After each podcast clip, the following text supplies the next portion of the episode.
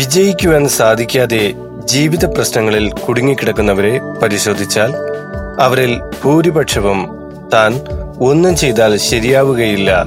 തന്നെ കൊണ്ട് വിജയിക്കുവാൻ സാധിക്കുകയില്ല എന്ന മനോഭാവം വച്ചു പുലർത്തുന്നവരാണെന്ന് മനസ്സിലാക്കാം.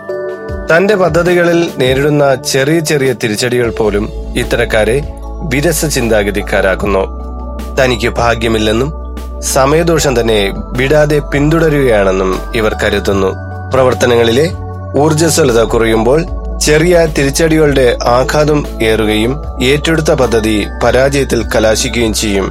എന്നാൽ ഏതൊരു കാര്യത്തിലും തിരിച്ചടികൾ സ്വാഭാവികമാണ് എന്ന ചിന്താഗതിക്കാരാണ് വിജയികളായി മാറുന്നത്. ഇവർ എല്ലാം ശരിയാകും എന്ന ചിന്തയുടെ വക്താക്കളാണ്. ശുഭാപ്തി വിശ്വാസികൾ തടസ്സങ്ങൾ നേരിടുന്ന സമയം തന്റെ പ്രവർത്തനത്തിന്റെ കാഠിന്യം വർദ്ധിപ്പിക്കുകയും തടസ്സങ്ങളെ വകഞ്ഞു മാറ്റുകയും ചെയ്യും. ഇവരെ ഒഴുക്കിനെതിരെ നീന്തുന്ന നീന്തൽക്കാരനായി കൽപ്പിക്കാം. എന്നാൽ ഒന്നും ശരിയാവുകയില്ല എന്ന് ചിന്തിക്കുന്നവർ ഒഴുക്ക് കണ്ട് പകച്ചു പോകുന്നവരാണ്. നീന്താൻ ശ്രമിക്കാതെ ഇവർ തങ്ങളുടെ ജീവിതത്തെ ജലത്തിന് സമർപ്പിക്കുന്ന അധൈര്യക്കാരാണ്.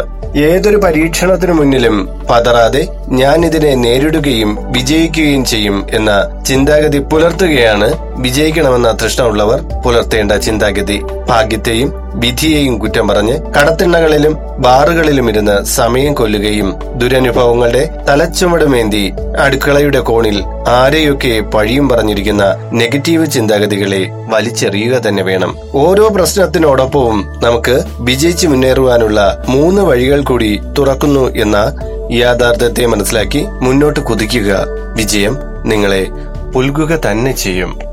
എല്ലാവർക്കും ആശംസകൾ നേർന്നുകൊണ്ട് നിങ്ങളുടെ സ്വന്തം ഹരിചന്ദന മഠം ആർ ജെ അയ്യർ